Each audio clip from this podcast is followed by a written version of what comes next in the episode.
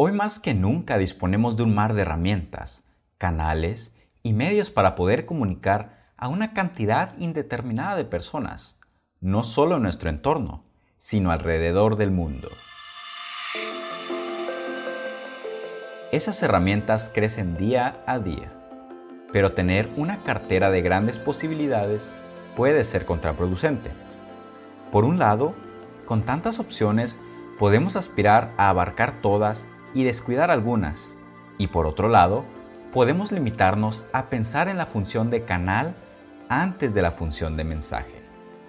Sí, por supuesto es necesario conocer las redes sociales en su definición de herramientas y canales para compartir nuestros mensajes.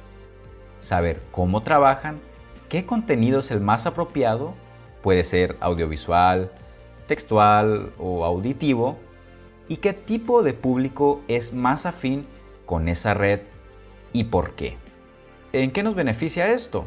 Pues bueno, nos va a poder ayudar a crear un contenido específico y efectivo para cada una de, ellas. Hablando de redes, ¿por qué no trabajar más en el formato de red, en su integración, en un mensaje que sea coherente?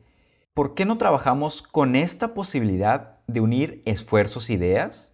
El trabajar en armonía en cada una de esas redes te permitirá mostrar tu identidad bien definida, el quién es tu organización, por medio de una imagen bien organizada, que es decir, el cómo te quieres dar a conocer.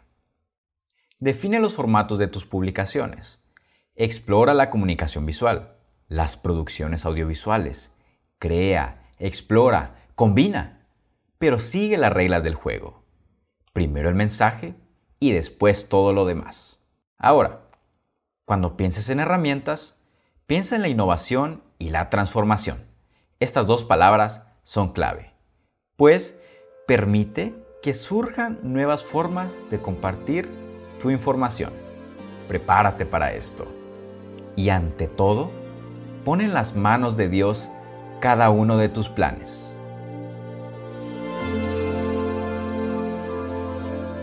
Este podcast fue producido por los alumnos de la clase Comunicación Denominacional Contemporánea en la Universidad de Montemorelos, México.